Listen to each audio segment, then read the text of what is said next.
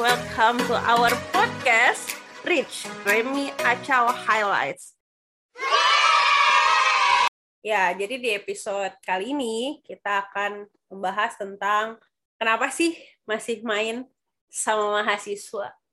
Celah main. Main ya, Bun. Nah, emang eh tapi sebelum kita membahas nih tentang kenapa masih main sama mahasiswa. Nah, emangnya situ ngapain sampai dibilang masih main sama mahasiswa gitu. Main peta umpet kali ya. Oh gitu. Main Mobile Legend gitu Mobile ya. Legend. Eh, apalagi tuh main-main lainnya ya. Saya jangan main cewek aja Anda ya. Asik. Aku Dan- aku hampir mau ngomong, yang penting gak mainin kamu. Oh, Eh, main hati man. Aduh, eh tapi beneran saya maksudnya emang definisi eh, main sama mahasiswa tuh emangnya kayak apa gitu sampai akhirnya kita merasa perlu dibahas nih. asik. Iya. Yang jelas tadi definisi mainannya main itu bukan yang barusan kita bahas lah ya. Mungkin lebih Bukan mendek- main cewek guys. mungkin lebih mendekati ke arah bergaul ya, bersahabat dengan mahasiswa. Tapi ya biar lebih keren kan main gitu. Jadi Oh, teman gitu. main gitu loh. Oh iya, emangnya anda nggak ketuaan main sama mahasiswa? Ya, sejauh ini saya masih cukup mudah untuk bergaul dengan Oh, mereka. iya. Masih ini ya, masih bisa ngobrol. Masih gitu. nyambung Masih lah, nyambung masih lah ya. nyambung lah, masih Oh, kadang-kadang kan ngomong kita ini kan hidup di zaman ini gitu. Jadi saya kan saya dengan mereka seumuran lah. oh iya, di satu zaman ya. Itu zaman Padahal ya sama sih. sama sih. Masih di abad ke-21 kan? Iya iya, Iya. cuma ini aja ya. eh, apa lahirnya beda abad aja kan? Oh iya, Udah beda sekarang abad ya. kan Anda? Sekarang ya, sekarang ya. Sekarang kita eh, apa ber- bermain bergaul dengan generasi abad ke-21 ya. Iya, yang lahirnya abad ke-21. Wah, kita Anda lahir abad berapa? abad ke-20. Ih, beda satu abad dong berarti sebenarnya. Iya ya, kita ternyata main dengan anak-anak yang sudah Lintas abad bukan lintas Jadi guys, siapa pun Anda pendengar podcast ini, kalau Anda lahir di abad ke-21, luar biasa loh. Kita ini bersyukur ya, bisa bertemu walaupun kita beda abad. Oh iya iya iya iya. Kita bahas apa sih sebenarnya? Nah, akhirnya mau mendefinisikan dulu gitu maksudnya. Oh, kan iya, tadi iya. katanya bergaul dengan mahasiswa gitu. Nah, akhirnya kan pertanyaannya adalah kenapa sih akhirnya masih mau nih gaul, main, jalan, ngobrol, sharing dan sebagainya dengan mahasiswa. Kalau aku secara pribadi ya banyak faktor sih. Banyak hal yang kenapa masih main. Pertama memang karena itu adalah Merasa pengen muda terus. bukan. Oh, bukan. Pertama ya karena itu pekerjaan saya ya. Kalau dibilang Oh, pekerjaan ya dong. Oh, ya iya. memang ya teman-teman kalau tahu kan saya di perkantas ya memang tagline-nya kan melayani kaum intelektual Asik, gitu ya jadi ya secara khusus memang eh, saya melayani di mahasiswa dan Student today, leader tomorrow. Oh, iya. tapi ya itu eh, apa tagline yang lebih apa itu lebih luas ya Gimana? ya lanjut lanjut lanjut abaikan saja guys ya lanjut lanjut. ya itu pertama ya karena saya eh, bekerja di di di eh, perkantas saya nggak mau ngasih bilang melayani ya karena memang saya eh, ya dapat dapat Jangan. tunjangan dapat apa ya dari perkantas berarti Dapat memang bekerja. tapi enaknya memang eh, melayani. Artinya gitu ya bekerja dengan melayani. Sama sih? Melayani. itu yang pertama ya karena memang pekerjaan. Yang kedua eh, karena saya pernah jadi mahasiswa. Dan saya tahu ya eh, menjadi mahasiswa itu fase di mana menentukan tujuan hidup. Begitu dan itulah kenapa eh, saya ada hari ini saya ada bergaul dengan teman-teman mahasiswa itu karena saya sudah tanda kutip ya tahu tujuan hidup saya apa. Jadi menurut saya pribadi nih, nyata eh, ini ini definisi saya pribadi ya. Ya kita yang dilayani di mahasiswa eh, 99% ya pasti tahu tujuan hidupnya. Dan itulah keunikan ya dari pelayanan ini. Sehingga eh, saya mau ya eh, mahasiswa-mahasiswa di generasi berikutnya ya, sama seperti saya punya kesempatan untuk uh, mengetahui apa tujuan hidupnya. Rohani sekali ya. Luar biasa. Tapi mungkin dilayani dan terlibat juga dalam pelayanan ya. Maksudnya Ya, ya, ya, ya pastilah ya. Baru yang ketiga ya, faktor yang ketiga ya mahasiswa itu kan apa ya? Satu hal yang uh, iya, nggak semua orang jadi mahasiswa. Dan di mahasiswa itu banyak dinamikanya, banyak ya saya banyak banyak bergaul dengan mahasiswa itu ya membuat saya semakin tetap muda begitu ya, tetap uh, mengikuti perkembangan begitu. Kalau enggak udah kolot nanti. Iya, kalau enggak kalau saya mungkin di kantoran sekarang ini saya mungkin nggak bisa nggak tahu istilah-istilah apa ya anak muda sekarang perkembangan mungkin saya hanya Emang sibuk. apa contohnya istilah anak muda sekarang? Saya juga tidak tahu. FYI. Ya. itu udah dari lama tapi. Ya, apa ya Mobile Legend lah, apalah ya itulah ya. Uh, ayo bosku gitu ya. Oh, gitu. Ya istilah-istilah itulah ya. Halo gengs gitu kan. Nah, itu ya salah satu keunikan lah ya kalau memang masih bergaul dengan mahasiswa kita sangat update lah dengan perkembangan zaman sehingga ya kita tetap bisa mengikuti walaupun kita lahir di abad ke-20 tapi kita masih bisa mengikuti, tren abad 21. 21. Ibu jangan ketawa sekarang Ibu. Ibu kenapa? Apa? Jangan bilang sama kayak saya. Sama. Oh enggak. Iya, kalau aku pribadi, hmm, kalau pekerja alasan pekerjaan bukan, karena pekerjaan saya bukan eh, di perkantas. Saya melayani di perkantas, tapi eh, nggak kerja secara full time di sana gitu ya. Tapi memang hmm, ya merasakan apa ya eh, luar biasanya eh, bersyukurnya boleh dilayani pas mahasiswa gitu ya dulu itu zaman ke maksudnya kan anak rantau ya gitu asli orang Jakarta terus tiba-tiba ke Bali dan Bali itu menurutku salah satu tempat yang budayanya masih kental banget banget banget banget gitu kan. Dan di Bali tuh waktu itu hmm, nggak hmm, ada ada sih keluarga tapi tinggalnya nggak deket kampus gitu. Jadi benar-benar on our own ya kayak benar-benar belajar mandiri kan gitu. Nah dan itu mulailah kalau anda kan dengar episode sebelumnya ya nggak ada transport lah nggak ada apa ya nggak ada nggak ada duit oh, ada, ada sih duit dari mau apa apa gitu tapi ya tipis-tipis lah ya. Jadi eh, banyak dibantu banyak di bukan cuma dibantu dalam artian dikasih ya dianterin ke mana-mana gitu tapi maksudnya hmm, diajarin untuk memanage hidup juga gitu gimana caranya supaya tetap bisa mobile meskipun nggak punya transport gitu. Uh, terus masalah gimana uh, kiat-kiat manajemen uang pun ya sebenarnya belajarnya di mahasiswa. Jadi banyak banget dapat apa ya uh, banyak banget belajar selama di mahasiswa dan merasa bahwa kalau waktu zaman mahasiswa nggak punya komunitas yang benar itu bisa luntang lantung hidupnya gitu. Apalagi dengan banyaknya hingar bingar eh, dunia eh, di Bali ini gitu ya. Banyaknya godaan dan cobaan bagi kami pari eh bagi saya yang waktu itu masih muda gitu. Sekarang masih sekarang? muda tapi agak tua dikit lah daripada oh. yang abad 21 gitu.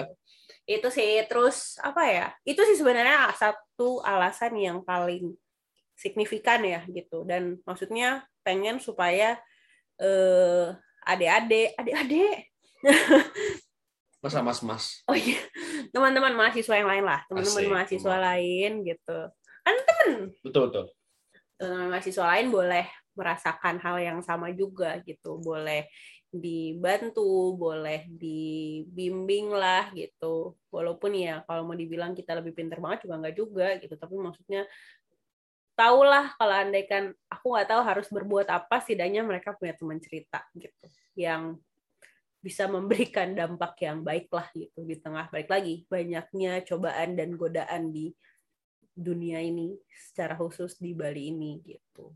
Lagi ya. Itu sih tapi maksudnya di balik ya itu akhirnya menjadi merembet ke alasan-alasan lain gitu ya. Kayak ya merasa terpanggil lah gitu terus akhirnya apa ya nyaman lah bersama mahasiswa mau jadi tetap awet muda lah mengikuti perkembangan zaman bersama para anak muda gitu ya. Belajar Shopee eh, enggak salah. Belajar belanja online gitu kan. Ya itulah dan apa ya dan melihat sih bagaimana teman-teman mahasiswa juga apa ya boleh ya itu lagi merasakan hal yang aku rasakan waktu mahasiswa. Tapi kalau menurut kamu nih, apa sih urgensinya hmm, dalam tanda kutip berarti bukan tanda kutip ya beneran berarti tanpa tanda kutip gitu pelayanan mahasiswa gitu mungkin pembinaan gitu atau ya hal yang setidaknya kamu sedang kerjakan sekarang lah gitu. sebenarnya saya sudah apa ya ini sudah ngomong uh, beberapa kali ketika ada kesempatan untuk menyampaikannya. Uh, ya kalau saya tidak dilayani di mahasiswa, saya mungkin nggak akan ada di tempat ini, artinya di lingkungan ini, di kondisi saat ini. Tadi saya bilang kan bahwa di pelayanan mahasiswa lah saya menemukan tujuan hidup, begitu ya. Jadi ya kalau dihubungkan lagi dengan pernyataan saya tadi, kalau saya tidak ada di pelayanan ini, mungkin saya mungkin sampai sekarang masih belum menemukan tujuan hidup. Ya, akhirnya ya ya tanpa menghakimi teman-teman yang lain ya. Akhirnya ya kehidupan itu monoton gitu loh. Kerja, pulang kerja, tidur, cari uang dan seterusnya. Itu nggak salah. Tapi kan yang paling penting adalah menemukan tujuan hidup. Nah, itu urgensinya. Jadi eh, kenapa masih main sama mahasiswa ya? Karena saya mau supaya teman-teman itu yang mungkin sekarang lagi bingung gitu ya atau belum menemukan tujuan hidupnya ya minimal di pelayanan di pelayanan ini ya mereka mencicipi itu bahkan mungkin ya bisa merasakan dan menikmatinya langsung. Jadi itu sangat penting sekali sih. Itulah kenapa saya masih ada di sini, saya masih bergaul dengan mahasiswa. Bukan bergaul, hidup bersama-sama dengan mahasiswa Nah, itu hidup sama saya berarti alasan. sama mahasiswa. Anda bukan cuma mahasiswa. Mahal. Mega siswa. Tapi itu ya guys. Jadi kalau kalau tanya ya itu urgensinya gitu loh. Karena ini pelayanan yang sangat menolong saya, memberkati saya dan mempengaruhi dan banyak aspek dalam hidup saya mengalami perubahan gitu ya. Perubahan paradigma. Hmm. Nah, itu yang paling penting dan ya bersyukur diberi kesempatan itu. Tapi apakah hanya berhenti sampai di saya? Ya saya komit selama saya masih diberi kepercayaan, selama saya masih uh, diberi uh, kekuatan sama Tuhan dan masih bisa melayani mahasiswa, ya selama saya masih bisa saya akan terus mengerjakan itu hmm. sampai kapan pun dan di mana pun, sehingga saya tetap awet muda. Oh gitu. Jadi tujuan akhirnya sebenarnya awet muda. Betul. ya, tapi mungkin karena melihat juga bahwa um, usia-usia mahasiswa tuh buatku pribadi ya itu usia yang krusial banget gitu. Belajar untuk mandiri belajar untuk um, apa ya untuk mengambil keputusan sendiri termasuk bergumul tentang tujuan hidup aku hidup mau ngapain gitu. Itu banyak mulai dipikirkan pas mahasiswa gitu. Mungkin pas masih SMA maksudnya dulu tuh banyak gak sih orang yang bilang bahwa kalau udah SMA tuh udah dewasa karena udah punya KTP ya nggak sih? Kan kelas kelas dua apa kelas tiga SMA tuh punya KTP kan? Kayak SMA tuh kamu jadi mandiri jadi ini jadi begitu gitu. Tapi ternyata buatku pribadi gitu ya berdasarkan pengalamanku pribadi signifikan banget tuh pas mahasiswa malah gitu. Karena benar-benar kayak e, beda loh. Maksudnya nggak usah lah jauh-jauh masalah hidup gitu ya. Kalau hidup tuh kayak mungkin ribet banget gitu.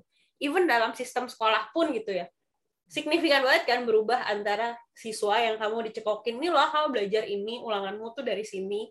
Terus nanti kalau andaikan uh, terus gurunya tuh yang bakal datengin gimana? Uh, udah paham belum? Kayak gitu-gitu. Nah sedangkan di mahasiswa tuh yang nyari kelas sendiri ngisi KRS sendiri yang apa ya nyari bahan literatur belajar sendiri gitu. Jadi bahkan dari sistem pendidikan aja tuh udah beda banget gitu dari SMA ke kuliah gitu ya ke mahasiswa gitu. Nah akhirnya hmm, pas apa ya menghadapi masalah-masalah hidup gitu ya mulai benar-benar memikirkan tujuan hidup ke depan tuh akhirnya juga terasa sangat signifikan pas mahasiswa gitu.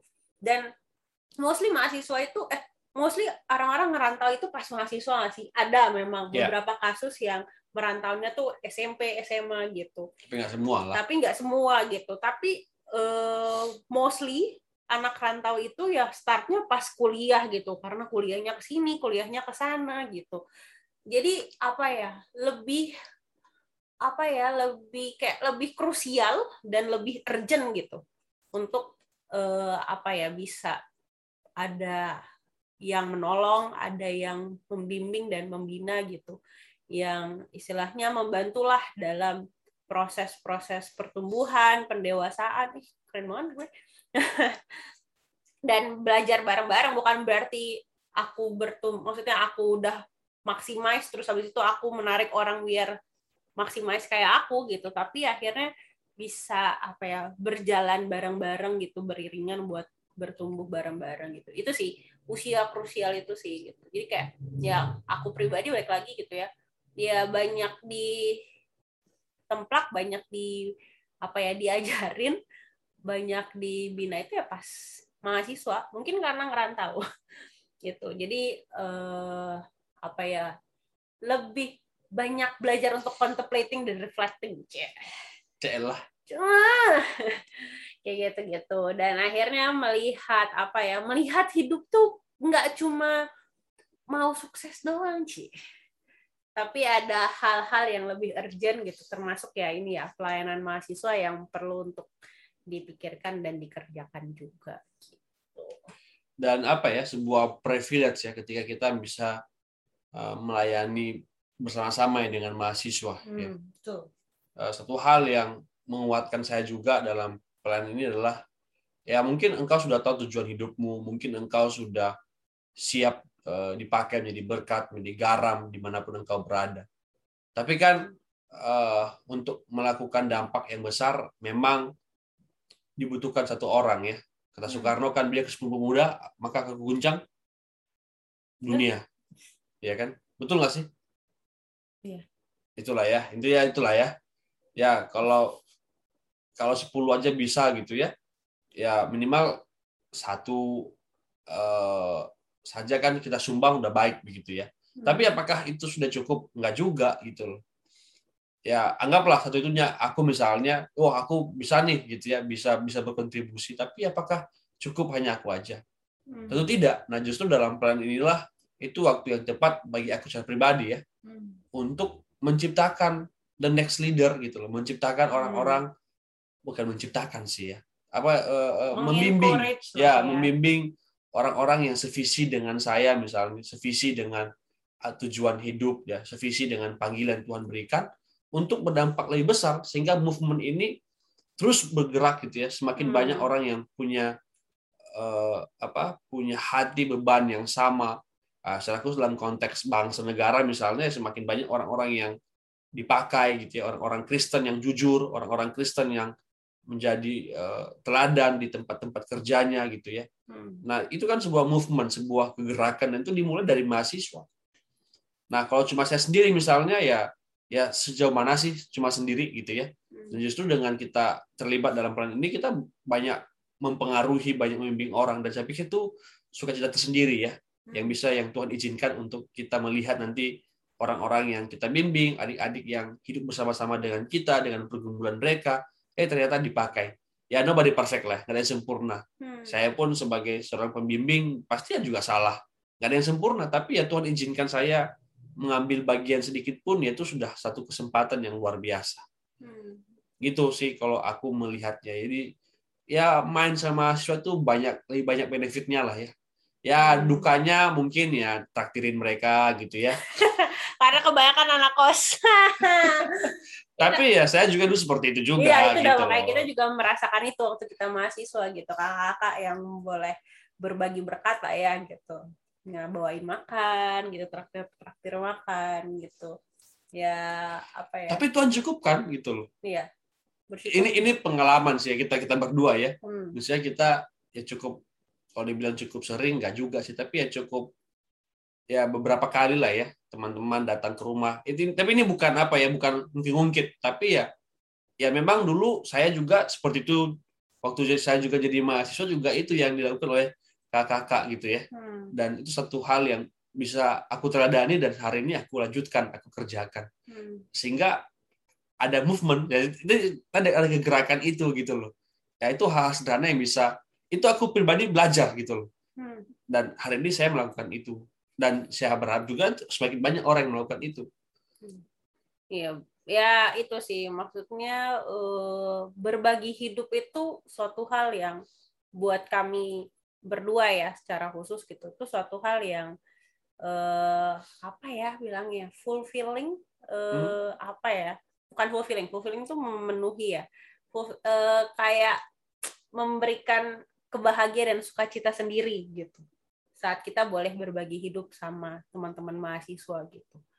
Apa ya melihat baik lagi ya melihat bagaimana mereka boleh bertumbuh menjadi bagian dari pertumbuhan mereka gitu. Walaupun mungkin setelah ini gitu ya mungkin 50 lebih dari 50 persennya ngilang anaknya gitu. Maksudnya bukan ngilang dalam artian bukannya menghilang lalu pergi tidak tahu ke mana gitu. Maksudnya kita pisah gitu karena kan mostly anak rantau ya. Ya. jadi eh, mungkin abis itu mereka lulus mereka balik ke kampung halamannya gitu. Mereka ini tapi melihat mereka boleh bertumbuh dan menjadi bagian dalam pertumbuhan itu gitu selama mereka di sini itu suatu sukacita yang tiada tara gitu. Apalagi setelah mereka lulus mereka balik dan mereka sharing oh aku begini loh. Aku maksudnya melihat bagaimana mereka bisa belajar jadi berkat juga di tempat asal mereka itu suatu hal yang lu sukacita tanpa tiada tara deh kalau buat kalau maksudnya buat kami gitu. Jadi ya eh, walaupun ya kadang-kadang ya melayani di mahasiswa ya kayak tadi bayar harga juga gitu ya. Tapi ternyata eh, harga yang dibayar itu tidak pernah melebihi dari sukacita yang kita dapat selama melayani sih. Ya. Kalau aku pribadi gitu. Eh, dan apa ya? Dan setiap Tuhan kasih lagi adik-adik mahasiswa yang baru gitu ya. Itu tetap maksudnya ada aja keunikan dan cerita nggak pernah nggak ketawa nggak sih kita kalau anehkan lagi sama mahasiswa gitu? Tahu pasti ya. pasti ada kerusuhan yang terjadi gitu. Setiap kita ngumpul kita cerita sama mahasiswa kita belajar sama mahasiswa gitu. Dan eh, meskipun kita yang lebih tua gitu tapi kadang-kadang aku kami pun belajar dari teman-teman mahasiswa gitu. Jadi ya itu sih berbagi hidup bisa sharing dan bisa bertumbuh bersama tuh suatu hal yang ya penuh dengan sukacita gitu. Ya tadi kamu sambil ngomong ya. Ya saya kembali flashback gitu ya ingat, ingat adik-adik yang eh, ya pernah ya saya mengambil bagian lah ya dalam hidup mereka gitu ya. Betul saya saya saya, saya eh, ya tadi ada lost contact lost contact artinya sudah lama nggak berhubungan dan eh, mungkin ya banyak faktor lah ya. Tapi ya ya nggak apa-apa gitu loh karena memang sekali lagi saya belajar sih bahwa itu bukan milik saya gitu loh itu milik Tuhan ya saya hanya menjadi Alatnya Tuhan. ya alat Tuhan untuk eh, apa untuk mengambil bagian bagian saya gitu Hmm. tapi ya kan mereka berubah mereka eh, berbuah mereka mengalami banyak hal dalam kehidupan mereka bersama Tuhan itu bukan karena saya gitu itu Hmm. karena Tuhan yang berdaulat atas hidupnya Hmm. Nah itu yang selalu saya tanamkan di hati saya, selalu saya tanamkan juga ya sama kita berdua ya, Hmm. sering ngomong bahwa pelayanan ini bukan milik kita, gitu, Hmm. miliknya Tuhan. Nah itu menolong menolong kami juga tetap setia melayani mahasiswa, walaupun ya kadang-kadang mungkin kecewa, Hmm. mungkin di PHP-in, tapi ya itulah Ditolak juga pernah. ditolak juga pernah, dikacangin juga pernah. Ya tapi ya saya pikir itu tidak itu menjadi bagian karena pun eh, kita juga pernah seperti itu ya. Hmm. Ya, kita pernah di fase jadi mahasiswa, jadi tahu juga gitu. Jadi ya kita mengerti Bandel pun pernah. bandel pun pernah. Jadi ya itu itu itu keunikannya lah. Tapi ya prinsipnya tadi kenapa sampai main di mahasiswa ya tadi kalau mengutip kata Aco ya lebih banyak sukacitanya lah daripada dukanya gitu ya. Tuh. Jadi ya itu satu satu privilege yang luar biasa. Mungkin itu saya kerja di kantoran bisa menikmati sukacita itu gitu ya. Hmm. Kerja di mana mungkin ya belum tentu. Tanpa mengatakan bahwa teman-teman yang dikerja kantoran juga nggak nggak bersukacita ya. Pastilah. Hmm. Tapi ya bagi saya pribadi ya, eh, ya itu kepuasan tersendiri bagi saya. Hmm. Itu guys, kenapa memang kita main pada mahasiswa. Mungkin nanti di episode berikutnya kita lebih dalam lagi kali ya. Iya. Bahas tentang keunikan mahasiswa, lika-liku ya seperti apa. Nah mungkin itu menarik juga ya untuk kita diskusikan. bisa jadi bisa jadi ya berharap sih sebenarnya banyak teman-teman yang boleh apa ya melihat pelayanan mahasiswa sebagai suatu hal yang apa ya worth to do gitu. Suatu hal yang apa ya berharga suatu hal yang apa ya worth tuh kayak apa ya pantas gitu ya untuk dilakukan itu untuk dikerjakan gitu. Mungkin di tengah segala kesibukan gitu ya. Ya kita juga hmm, ya di tengah segala kesibukan juga sih sebenarnya gitu untuk mengerjakan ini gitu ya. Berharap dan menjadikan sebenarnya pelayanan mahasiswa tempat untuk bertumbuh bareng-bareng gitu.